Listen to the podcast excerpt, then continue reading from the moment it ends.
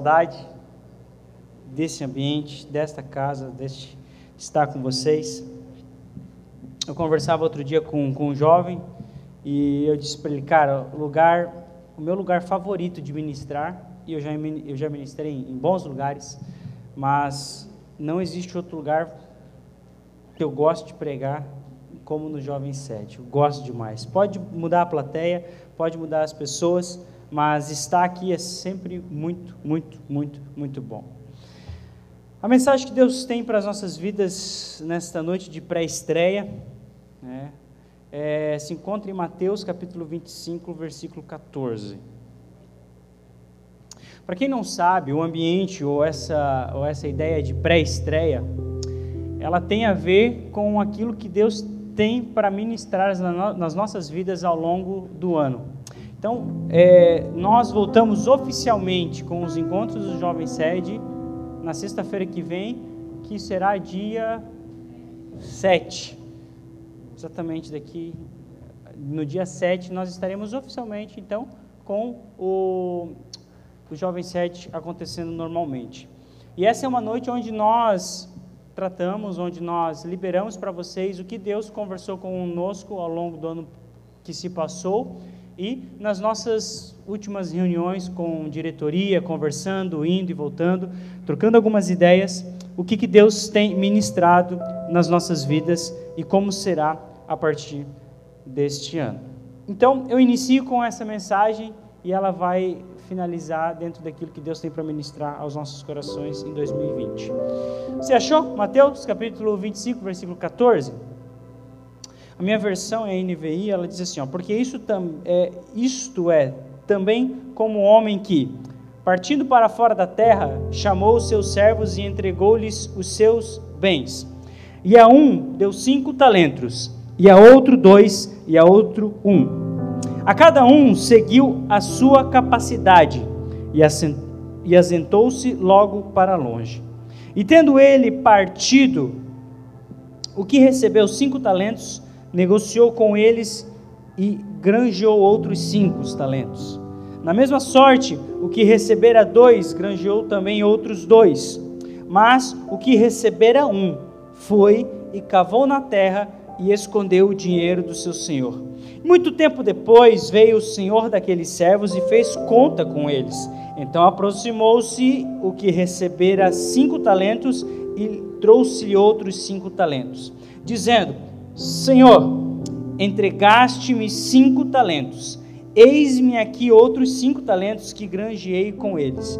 E o seu senhor lhe disse: Bem está, servo bom e fiel. Sobre o pouco foste fiel, sobre o muito te colocarei. Entra no gozo do teu senhor. E chegando também o que tinha recebido dois talentos, disse: Senhor, entregaste-me dois talentos.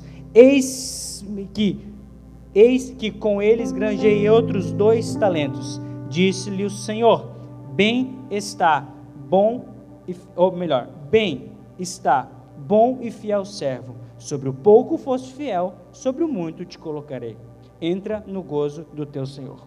Mas chegando também o que recebera um talento, disse: Senhor, eu conhecia-te, que és um homem duro, que ceifas onde não semeastes e ajuntas onde não espalhastes. E atemorizado, escondi na terra o teu talento. Aqui tens o que é teu. Respondendo, porém, o seu senhor disse-lhe: Mal e negligente servo. Sabias que ceifo onde não semeei e ajunto onde não espalhei?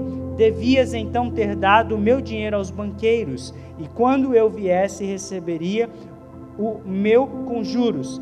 Tira-lhe, pois, o talento e dai ao que tem os dez talentos. Porque a qualquer que tiver será dado e terá em abundância, mas o que não tiver, até o que tem, será tirado. Lance, pois, o servo inútil nas trevas exteriores, ali haverá pranto e ranger de dentes.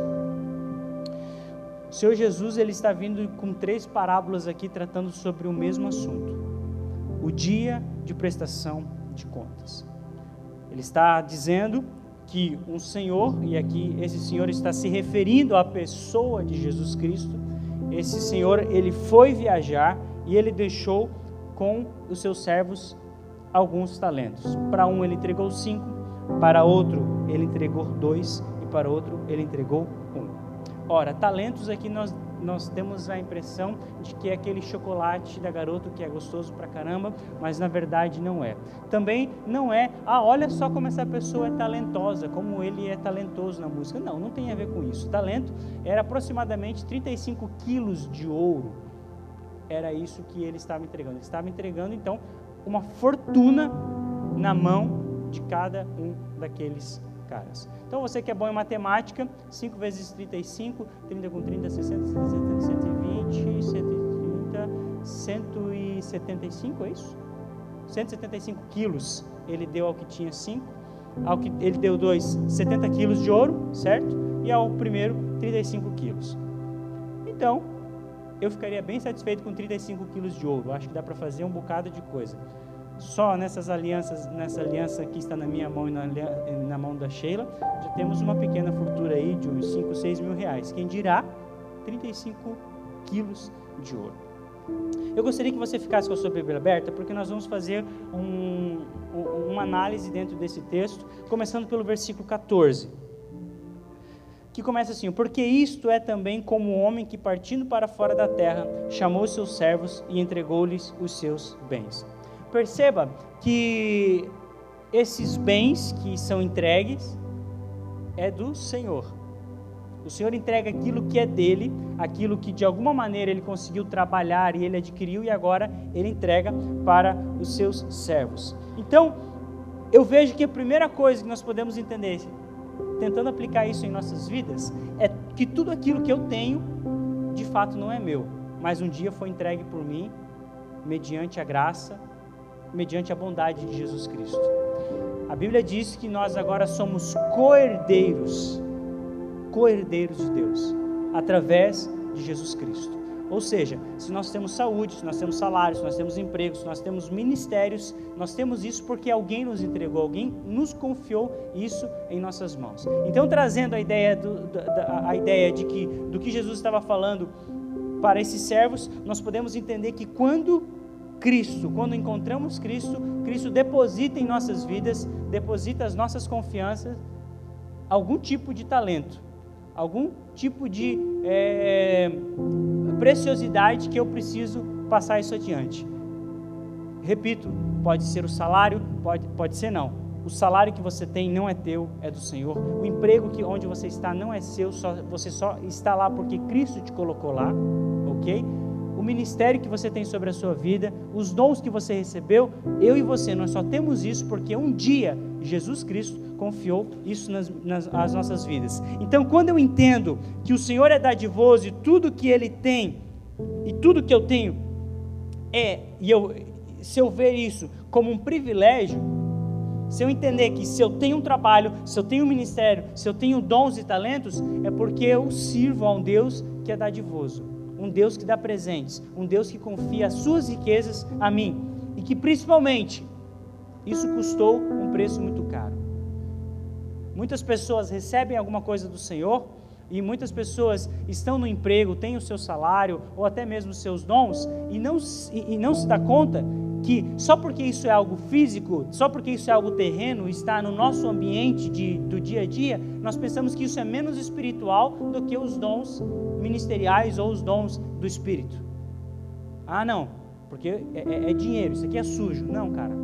Tudo aquilo que vem através de Cristo, ele se torna consagrado e agora ele deixa de ser sujo, ele deixa de ser qualquer coisa e ele passa a ser santo, porque ele está na mão de pessoas santas. Então, nós não valorizamos algumas coisas que o Senhor nos dá, porque nós pensamos, não, é trabalho, isso aqui é uma coisa, é, isso aqui não é sagrado. Não, cara, trabalho, onde você trabalha, se torna santo, porque você está lá. O dinheiro que chega na sua mão, o seu patrão pode ter conseguido ele até de uma maneira ilícita, desde que você não saiba disso, desde que você não está corroborando com isso, esse dinheiro, quando entra na sua mão, ele se torna santo, porque santo você é e santo você tornará aquilo que você tocar. Então, quando eu desprezo qualquer coisa que vem às minhas mãos, eu, eu esqueço de que isso teve preço de sangue. João 3,16 diz: Porque Deus amou quem de tal maneira? Quem de tal maneira? O mundo e tudo que nele há. Então, quando Cristo me amou, quando Deus me amou, Ele amou o lugar onde eu estou trabalhando, Ele amou as dádivas que eu tenho recebido dele também. Então, isso teve preço e preço de cruz. Então, Jesus nos torna cooperadores para realizar a tarefa que Ele iniciou há dois mil anos atrás. Essa é a primeira coisa que eu entendo no versículo, no versículo 14. Por isso também, como um homem que partindo para fora da terra, chamou os seus servos e entregou-lhes os seus bens. Esses bens são dos servos é do Senhor. É dos servos é do Senhor. É do Senhor. Ele entrega para quem? Para os seus servos. Então a primeira coisa que você tem que entender ao final dessa mensagem, tudo que eu tenho foi o Senhor que me entregou. Nós somos mordomos de tudo que eu tenho. Eu sou mordomo dessa camiseta, eu sou mordomo do meu tênis, eu sou mordomo do carro que eu tenho, eu sou mordomo da minha filha, eu sou mordomo da minha esposa. E a per primeira pergunta que eu quero fazer nessa noite para você, como que está a sua mordomia quanto àquilo que Deus te deu? Isso de respeito a como você tem cuidado dessas coisas. Eu sei que vai parecer um pouco um, um, um pouco tosco o que eu vou falar, mas é, eu preciso entender que eu, o, o cuidar do meu tênis tem a ver com cuidar com aquilo que Deus me deu. Então, se eu lavo ele, se eu cuido dele, se eu tenho, se eu tenho é, é, é, cuidado, eu preciso entender que eu paguei por esse tênis. Esse tênis ele custou um mês de trabalho e desse mês eu comprei esse tênis. Então, o Senhor me abençoa a ter esse tênis. O carro que você tem, você é mordomo desse carro. Você precisa cuidar dele porque esse carro não é seu, esse carro é do Senhor Jesus Cristo. Você que está namorando, você tem que entender que essa menina não é tua, essa menina é do Senhor Jesus Cristo. Esse menino não é teu. Então, cuidado no que você toca e cuidado no que você faz com essa menina, o que você faz com esse menino, porque você está tocando em alguém que não pertence a você. Primeiro pertence a Deus, depois pertence aos pais dela. Um dia vai pertencer a você e ainda assim você precisa cuidar, porque ela é filha e ele é filho de Deus, é herança. Amém até aqui? Show de bola? Versículo 15. E a um deu cinco talentos, e a outro deu dois, e a outro um. A cada um segundo a sua capacidade, e asentou-se logo para longe. Eu, eu entendo com o versículo 15, primeira coisa que eu gostaria de passar para vocês sobre o meu entendimento. É Deus Cristo Jesus, Ele é justo. Talvez no primeiro panorama você olhe assim, poxa, mas quanta injustiça. Por que, que Ele não deu cinco para todos? Por que, que Ele não deu dois para todos? Cinco, seis, sete, oito, Ele poderia ter dividido por três, certo? Ao todo Ele tinha oito talentos, certo? Hã? Por que não poderia? Não, sim, iria dar número quebrado mas ele poderia ter dividido por, dois, por três números iguais. Cristo não é injusto. Ele dá os talentos segundo a capacidade de cada um. Você precisa entender que Cristo não vai cobrar você pelaquilo que ele depositou sobre a minha vida. Muitas pessoas querem ser o que eu sou e deixam de ser aquilo que Deus chamou para ser. Muitas pessoas ficam perguntando: "Ah, mas eu queria, eu queria fazer isso. Eu queria ser o próximo Billy Graham. Eu queria ser ah, o, o, o Thales. Eu queria ser, sei lá quem que você queria ser. Hã? Preste atenção que quando chegar naquele grande dia, Deus não vai pedir conta pela minha vida. Poxa, você não pregou como Gessé pregava. Não vai chegar e Garcia, você não foi o Garcia que eu queria que você fosse.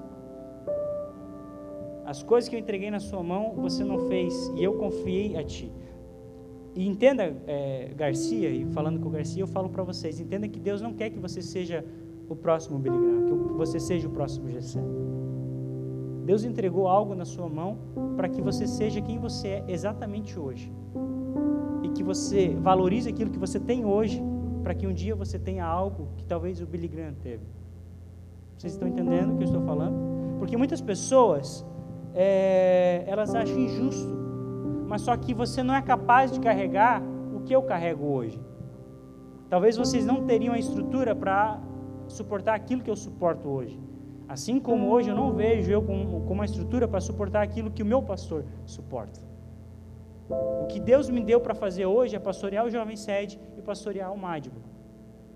E por mais tenso que possa ser, por mais exaustivo que possa ser, eu, eu, eu, eu considero é, essa carga um fardo leve e um jugo suave. Porque isso é de Cristo. Agora, se eu começar a querer pegar aquilo que Deus deu para o meu pastor, eu vou estar carregando o cargo dele, o fardo dele e o jugo dele. E aí eu estou pegando o jugo e o fardo de outra pessoa e isso vai me sobrecarregar. O inverso também é complicado. Deus me entregou algo e eu quero menosprezar o meu talento e eu faço menos do que o que ele pediu para eu fazer. E nós vamos ver depois um pouco mais para frente o que, que isso vai gerar. Então, cara, eu quero que você saia entendendo que Deus ele vai exigir de você aquilo que Ele deu para você. Então, não existe competições e nem comparação. A ideia de ter dado 5 para um, 2 para outro e 2 para e um não é para ver quem queria conseguir ou quem que não ia dar conta. Não era uma comparação e não uma, nem uma competição. No reino de Deus não existe competição. No reino de Deus, se o meu ministério está indo muito bem, é porque o reino de Deus está crescendo com isso. Então eu não fico me comparando, eu não fico competindo. Vamos pegar aqui no exemplo de grupos de jovens. Eu não vou ficar competindo com um grupo de jovens de outra congregação. Se o outro grupo de jovens está crescendo, é o reino que está ganhando com isso, e não aquele líder ou não eu. Se o jovem sede crescer e prosperar e pessoas forem, forem alcançadas através disso, quem está ganhando com isso é o reino e não eu. Porque a partir do momento que eu começar a ganhar, eu vou precisar dar conta disso também. E agora o jovem sede não depende mais de Cristo, não depende mais de Deus, depende de mim. Então quem vai ter que sustentar esse ministério não é mais Cristo, e sim eu. E é por isso que tem muitos ministérios se acabando, porque eles não estão sustentados na pessoa de Cristo, eles estão sustentados na pessoa de pessoas. Então, enquanto esse cara for um pop, enquanto esse cara for ultra mega power, enquanto ele for descolado, enquanto ele trazer pessoas para pregar na, no, na igreja dele, uau, essa igreja vai superar, essa igreja vai crescer, vai estar sempre cheia. Sabe por quê? Porque essa igreja está firmada naquilo que é pop, naquilo que é funciona. Então, esse cara vai ter que fazer com que essa igreja se desenvolva. Agora, aqui no Jovem Sede pode ficar tranquilo, eu não estou preocupado com isso. Porque quem sustenta o Jovem Sede não sou eu, não é a banda, não é a diretoria. Quem sustenta o Jovem Sede é Cristo Jesus. Porque o talento que ele deu para nós foi esse. Versículo 16 e 18. E tendo ele partido, o que recebera cinco talentos, negociou com eles. E granjeou outros cinco talentos. Da mesma sorte, o que recebera dois, granjeou também outros dois. Mas o que recebera um, foi e cavou na terra e escondeu o dinheiro do seu senhor. Nós precisamos entender que aquilo que Deus nos deu, a finalidade não é para guardar. Acho que ficou bem claro isso. Né? O texto deixa isso bem claro. Muitas pessoas recebem o talento e o guardam a ideia que Deus, que Cristo está trazendo aqui é de multiplicar o talento. Se você guardar o talento e você simplesmente chegar no final da sua carreira e devolver, olha, eu guardei muito bem. Eu eu fui um ótimo músico durante toda a minha vida e olha que bacana. Você guardou o seu talento. Isso é guardar. Agora se chegar no final da sua vida e você dizer assim, olha, eu fui um ótimo músico, e eu ensinei outras pessoas, e eu toquei outras pessoas através da música, você está multiplicando o seu talento. Porque pessoas vão olhar para o Vini e vão dizer, cara, um dia eu quero ser um ministro de louvor como o Vini é. E não só isso. A, a, a finalidade de você multiplicar o talento, aquilo que Deus te, te entregou, não é apenas de multiplicar, mas de compartilhar aquilo que você recebeu. Sabe, eu, eu, eu vejo pessoas extremamente ignorantes e não é, a palavra não é possessiva, é, quando eu quero tudo para mim. Pessoas egoístas. Sabe por quê? Porque é isso que o mundo te ensina. eu entro na faculdade e eu faço faculdade porque eu quero ser um ótimo profissional, ok? Com esse sendo um ótimo profissional, eu vou fazer uma pós-graduação porque eu quero ganhar mais dinheiro. E aí eles vão me pagar, eu vou, eu vou ser promovido dentro da minha empresa. Eu passo a angariar as coisas, eu passo a juntar as coisas para que eu tenha sempre mais. E as pessoas nunca são abençoadas a partir disso. Então, eu vou ter um carro melhor, eu vou ter uma casa melhor, eu vou fazer, eu vou acontecer, eu vou receber, eu vou ganhar.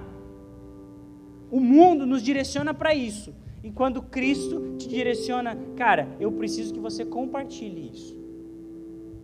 Preste atenção que quando o, o Senhor vai embora, os talentos não ficam com ele.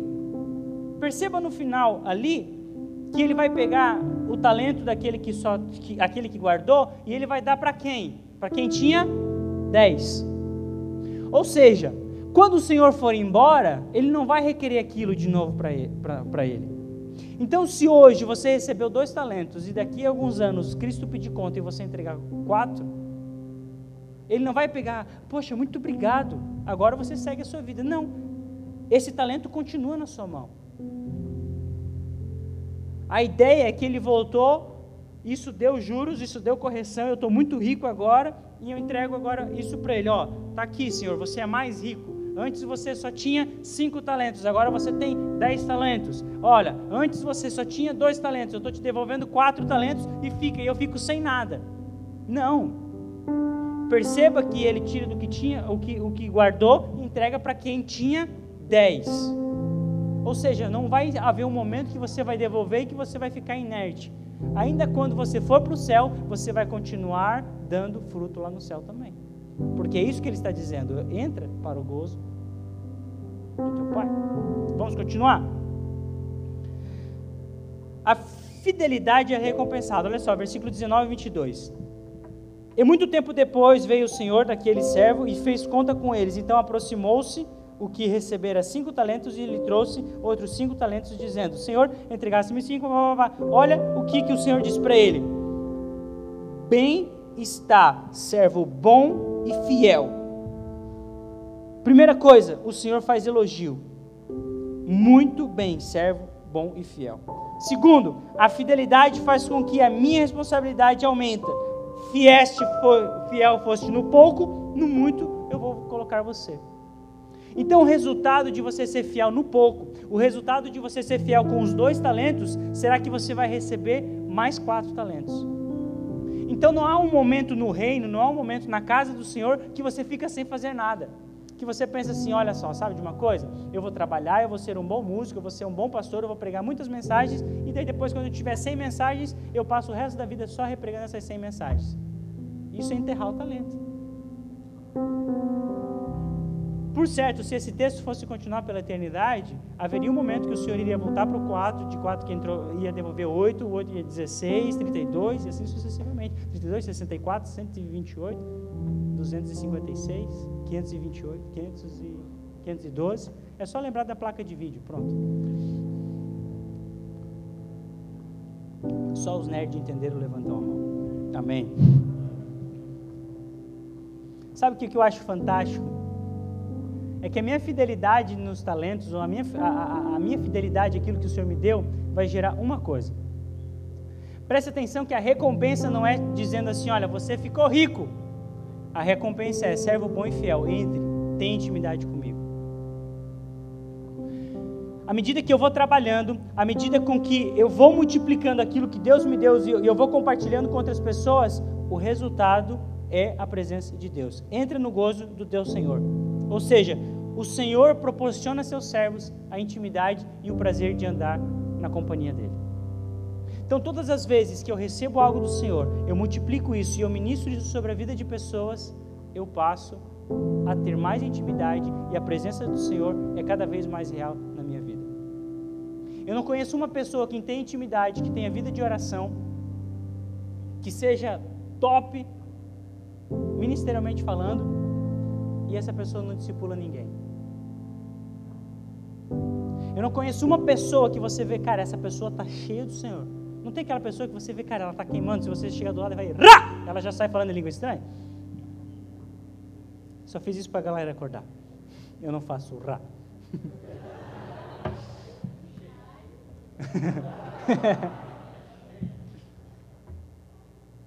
Não existe uma pessoa que está queimando de amor pelo Espírito Santo que não quer compartilhar isso com as outras pessoas. Tem algumas pessoas que chegam ao ponto de parecerem chatas. Ela quer o tempo todo compartilhar, ela quer falar, ela quer jogar para fora aquilo que está dentro dela. Por isso que a palavra vai dizer que isso é um dínamo. A presença de Deus é como uma dinamite que está dentro de você que você não consegue se conter. Uma hora ela precisa explodir, ela precisa ir para fora. Se essa afirmação que eu, se essa afirmação é verdadeira, o ao contrário dela é preocupante. Porque se estar cheio da presença de Deus e multiplicar talento e compartilhar com as outras pessoas significa que eu tenho intimidade com Deus, o contrário significa que eu não tenho intimidade com Deus. E é aqui que nós entramos numa parte um pouco complicada. Versículo 24 e 25.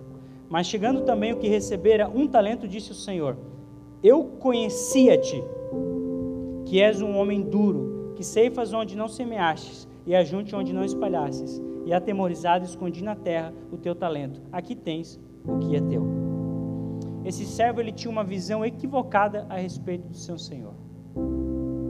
Tamanho medo que ele tinha e nós precisamos temer ao Senhor. O significado da palavra temor é bater os joelhos. É literalmente você ficar assim. Você ter temor da presença de Deus, de quem Deus é. E eu me perguntava nessa tarde, uh, Senhor, será que eu ainda tenho temor a Ti? Será que muitas vezes eu não brinco com a Sua presença? Será que às vezes eu não tenho uma falsa impressão de santidade? Ou será que eu consigo entrar na Sua presença é, com o respeito e com o temor certo que eu preciso entrar? Eu sei que Deus é Pai, e eu entendo mais do que nunca o que significa paternidade, e eu entendo a forma que eu quero que a minha filha chegue na minha presença quero que minha filha chega, chegue, é, desculpe, a, a, me desculpe a palavra, mas a palavra se, se borrando todo de medo, de, de me, ah, meu pai vai me bater. Eu, eu não quero, eu, não, não é essa a impressão que eu quero que minha filha tenha.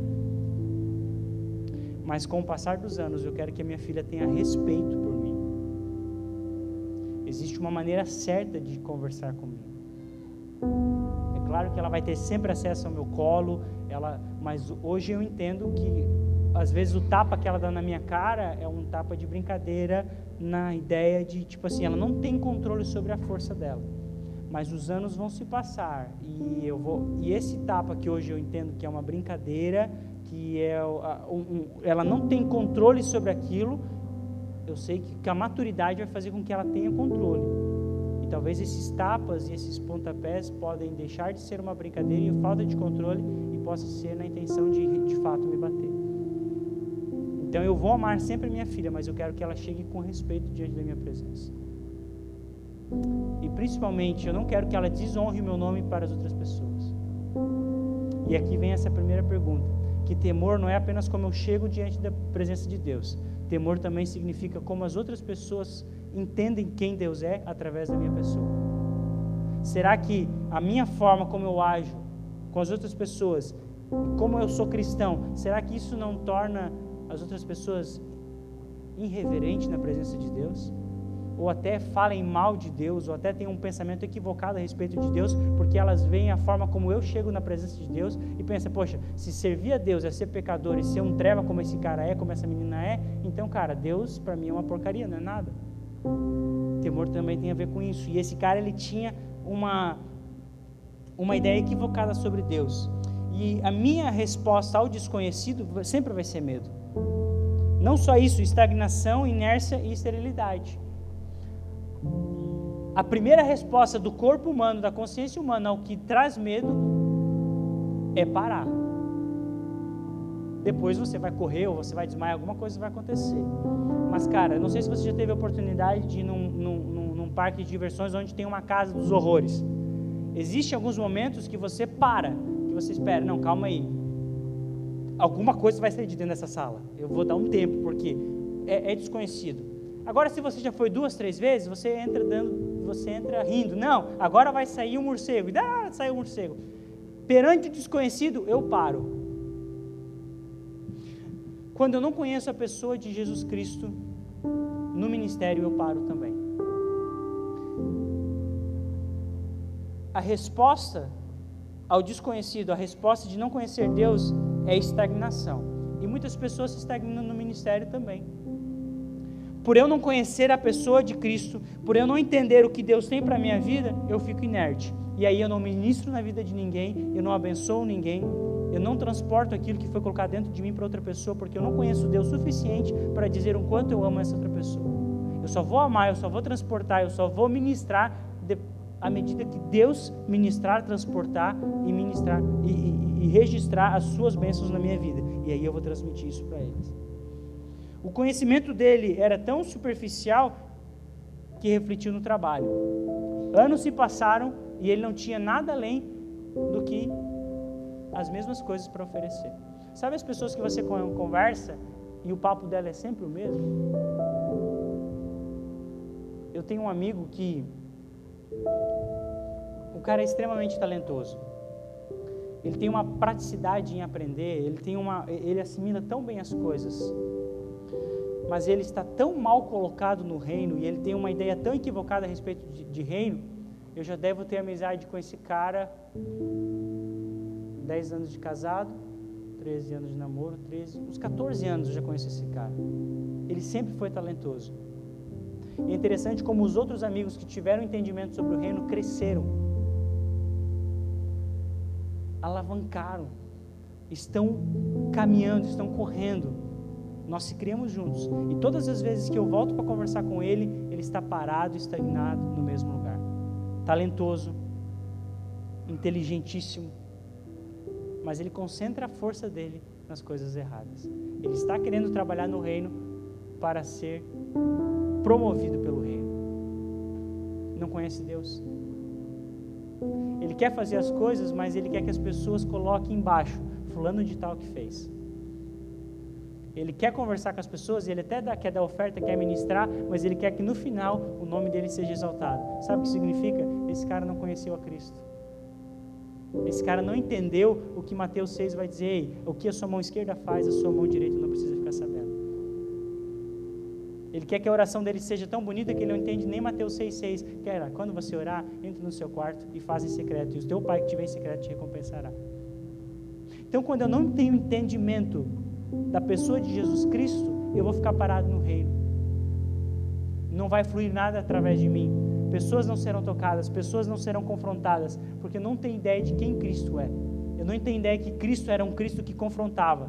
Eu tenho uma ideia equivocada sobre o Cristo que amava. Então, se ele amava, então ele era conivente com os erros de todo mundo. Não. Ele confrontava e dizia o que estava errado. O chamado de servo mau e negligente, olha só, versículo 26 e 27. Respondendo, porém, o seu senhor disse: Mal e negligente servo. Se você sabe que eu ceifo onde não semeio e ajunto onde eu não espalhei, devias então ter dado o meu dinheiro aos banqueiros, quando eu viesse receberia com juros. Perceba que esse servo não foi elogiado. Pelo contrário, ele disse assim: ó, servo mau e negligente. E a pergunta é o que nós temos feito com aquilo que Deus nos deu. E para finalizar, vamos para os últimos versículos 28 e 29 que diz assim: Tire-lhe, pois, o talento e dai ao que tem dez talentos, porque a qualquer que tiver será dado, e terá em abundância, mas ao que não tiver, até o que tem será tirado. Preste atenção que se a bênção da fidelidade é multiplicação e ampliação, a negligência é o oposto disso. A negligência é perca até do que você tem. Cara, você já. Eu gostaria que nessa noite você fizesse uma análise, coloque na balança se o que você arrecadou nos últimos anos, isso no contexto geral, bênçãos, é, sejam elas físicas, espirituais, emocionais, financeiras, o saldo hoje, 2019 se encerrou. O saldo da sua vida hoje está positivo ou está negativo? Será que você sente? Será que você não sente de que tudo está sendo tirado da sua vida? Você não tem uma impressão de que, cara, os anos vão se passando e eu não estou arrecadando nada. Pelo contrário, eu só estou perdendo. Primeira coisa que você está perdendo, a vida. Todos nós aqui estamos perdendo. Cada dia que passa é um dia menos de vida que eu tenho, beleza? Então, primeira coisa que você está perdendo, você está perdendo a vida. Segunda coisa que você está perdendo, você está perdendo tempo. Terceira coisa que você está perdendo, você está perdendo dinheiro. Você ganha.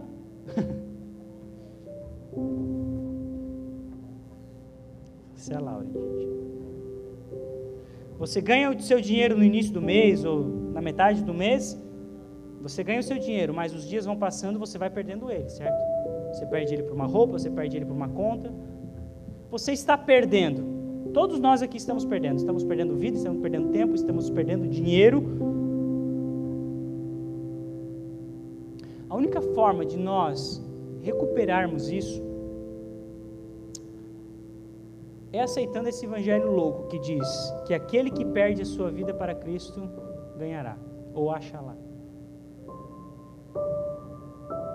Só existe uma maneira de, ao mesmo tempo que eu estou perdendo a minha vida, porque os anos estão avançando, eu estiver ganhando. Se os meus dias estiverem sido depositados na presença de Deus. Só existe uma maneira de, ao mesmo tempo que eu estou perdendo o meu tempo, eu estiver ganhando. Se esse tempo estiver sendo gasto com pessoas. Só existe uma maneira de eu estar investindo meu dinheiro ao mesmo tempo enquanto eu estou perdendo. Se esse dinheiro estiver sendo investido em vida de pessoas. Porque a Bíblia diz: não ajunte tesouros onde o ladrão rouba, onde a traça e a ferrugem consomem, mas ajunte tesouro no céu, aonde o ladrão não vai roubar. Junte tesouros naquilo que é eterno. Por favor, alguém me ajude. O que, que é eterno? Quem? Ok, não, não o que é, é, Me diga algo que é eterno. Pessoas. A única coisa que é eterno é essa pessoa que está do seu lado. Olhe para alguém que está do seu lado aí. Cara, essa pessoa ela é eterna. Cara, eu sou eterno. Quando você investe na minha vida, você está investindo em algo que é eterno. Quando você investe na pessoa que está ao seu lado, você está investindo em algo que é.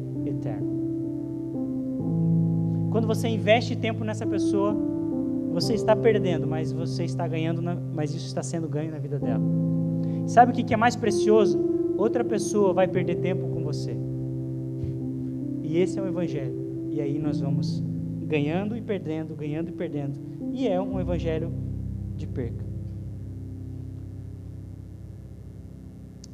A negligência vai tirar o privilégio de cuidar daquilo que Deus colocou em suas mãos. Preste atenção de que esse cara só tinha um. Poxa, e nem com um ele conseguiu fazer alguma coisa. E a Bíblia diz: olha, até aquilo que tem será tirado.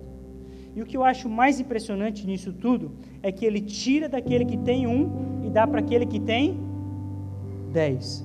Vocês não acham que seria mais justo dar para o que tem cinco? Ou melhor, para o que tem quatro? Porque, cara, o cara já tem 10. Eu vou dar para quem tem 4. Isso me abriu os olhos para alguma coisa. Que num ambiente onde existem muitas pessoas talentosas e cheias de afazeres é porque o número de negligentes é enorme. Então, se você está num ambiente, você está numa igreja, você está num ministério onde ela é repleta de pessoas talentosas e de muitos afazeres, provavelmente é porque ela está repleta de pessoas que são negligentes. Porque Deus está tirando de pessoas negligentes e dando para pessoas que são talentosas. Cara, isso explodiu a minha mente hoje à tarde. Porque eu pensei, Senhor, Jovem Sede é um grupo de pessoas talentosas e de muitos afazeres. Você olha para todas as pessoas que estão trabalhando e você vê que elas estão extremamente sobrecarregadas do que fazer. Isso significa que existe um número imenso de pessoas que não estão fazendo nada e que enterraram seu talento. E esse é o ponto alto da mensagem.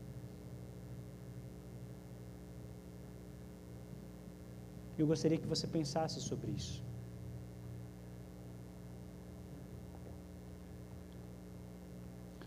Porque o versículo 30 ele é triste, dizendo assim, ó, lançai, pois, o servo inútil nas trevas exteriores. Ali haverá pranto e ranger de dentes. Essa é a recompensa daquele que é infiel.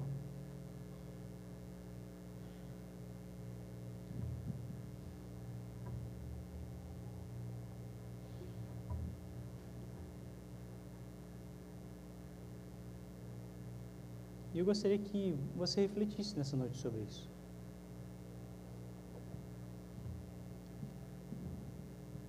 E eu fico feliz de quando eu vejo alguém, cara, essa pessoa está bem carregadinha.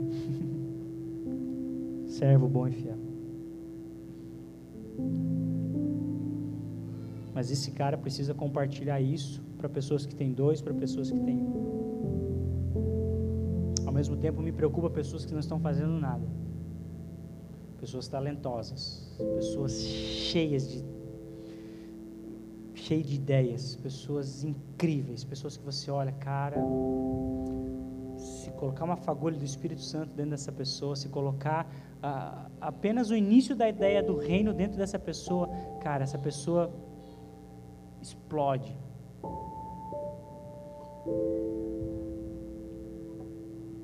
E é sobre isso que eu gostaria de orar com você nessa noite.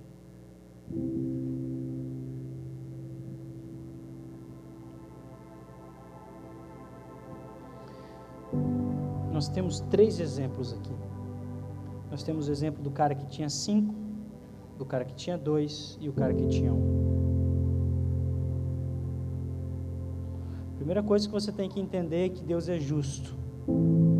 E se Ele te deu pouca coisa para fazer, é porque ele acredita que você pode fazer pouca coisa com uma excelência incrível. Então faça o pouco que ele deu para você. Muitas pessoas serão tocadas por você, mas que não vão conhecer você. Então essa é ideia de servo bom é, é, é uma ideia equivocada que as pessoas têm sobre isso. Ah, fosse fiel no pouco, no muito eu te colocarei. Deus, olha só. Está aqui o jovem sede, tem 30. Eu quero que o Senhor me dê um jovem com 60. Não, cara. Talvez Deus tenha um futuro para mim que não seja cuidando de jovens, seja cuidando de uma igreja, seja me mandando para uma base missionária. Talvez hoje eu cuido de 60 e numa base eu vou cuidar apenas de três. Só que esses três irão tocar muito mais pessoas. Então não tem a ver com a quantidade de pessoas que irão saber sobre você, mas tem a ver com a, ideia, com a, com a quantidade de pessoas que serão tocadas por você. Porque investir em algo que é eterno significa investir em pessoas. E eu te convido a nessa noite a orar por isso. Porque eu tenho certeza que você está plantado num lugar que é frutífero. Não tem lógica você dizer que você está num lugar onde não proporciona crescimento. Porque se você está aqui no Jovem Sede, e essa é a pegada, gente, desculpa você que veio um pouco desavisado para a noite de estreia, a noite de pré-estreia é isso, é chamando a galera para o compromisso. Não tem como. A Sheila, lá em casa nós temos uma horta vertical, e a Sheila planta algumas coisas lá. E ela planta lá, qual que é o nome daquela flor? Orquídea. Ela tem umas quatro orquídeas lá? Ela tem umas quatro orquídeas. As quatro orquídeas dão flor todos os anos, linda e maravilhosa. As quatro orquídeas estão plantadas na mesma terra. Se uma dessas orquídeas não estiver dando flor, ou se fosse uma árvore frutífera, o problema estava na terra ou está nela, sendo que as outras estão florescendo? O problema está nela. Então, cara, você está andando de congregação em congregação, você está indo para tudo quanto é lugar, colocando a culpa na sua paralisia na terra. Se tem pessoa que está frutificando lá, o problema não está na terra, o problema está na árvore. E talvez não esteja nem na árvore, porque a Bíblia diz que eu, Jesus diz: Eu sou a videira e vocês são os ramos. Se vocês estiverem ligados em mim, vocês vão dar muitos frutos. Então é provável que a terra seja boa, Filha, olha em decência, filha. Eu já disciplinei pessoas por bem menos. Ela acaba com a minha pregação, cara. O que eu estava falando da árvore? Então, gente, se a terra é boa, a videira é Cristo, eu não estou dando fruto, então eu preciso parar de colocar a culpa na igreja onde eu estou.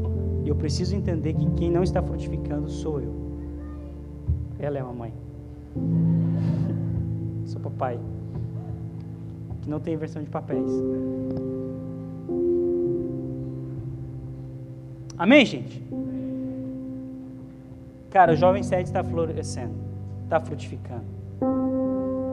Eu vejo pessoas assim, ó, correndo e correndo muito. Pessoas assim que não vão ficar muito tempo entre nós, porque Deus vai jogar essas pessoas para o mundo. Pessoas que provavelmente vão parar de estar com a gente porque vão assumir outros ministérios, vão o Senhor vai vai multiplicar os dons nessa pessoa. Ao mesmo tempo eu vejo uma centena de pessoas que estão paradas e estagnadas. A palavra, todos recebem a mesma palavra, todos vocês têm o mesmo nível de pregação, vocês têm acesso aos mesmos lugares, vocês têm os mesmos pastores, vocês têm acesso aos mesmos pastores. Me explica, por que, que fulano, beltrano e ciclano floresce, multiplica, cuida de vidas, avança e você não? Se a mensagem é a mesma, a igreja é a mesma, o lugar é o mesmo, o que, que tem de errado? Que o Espírito Santo venha ministrar na sua vida. Senhor Jesus.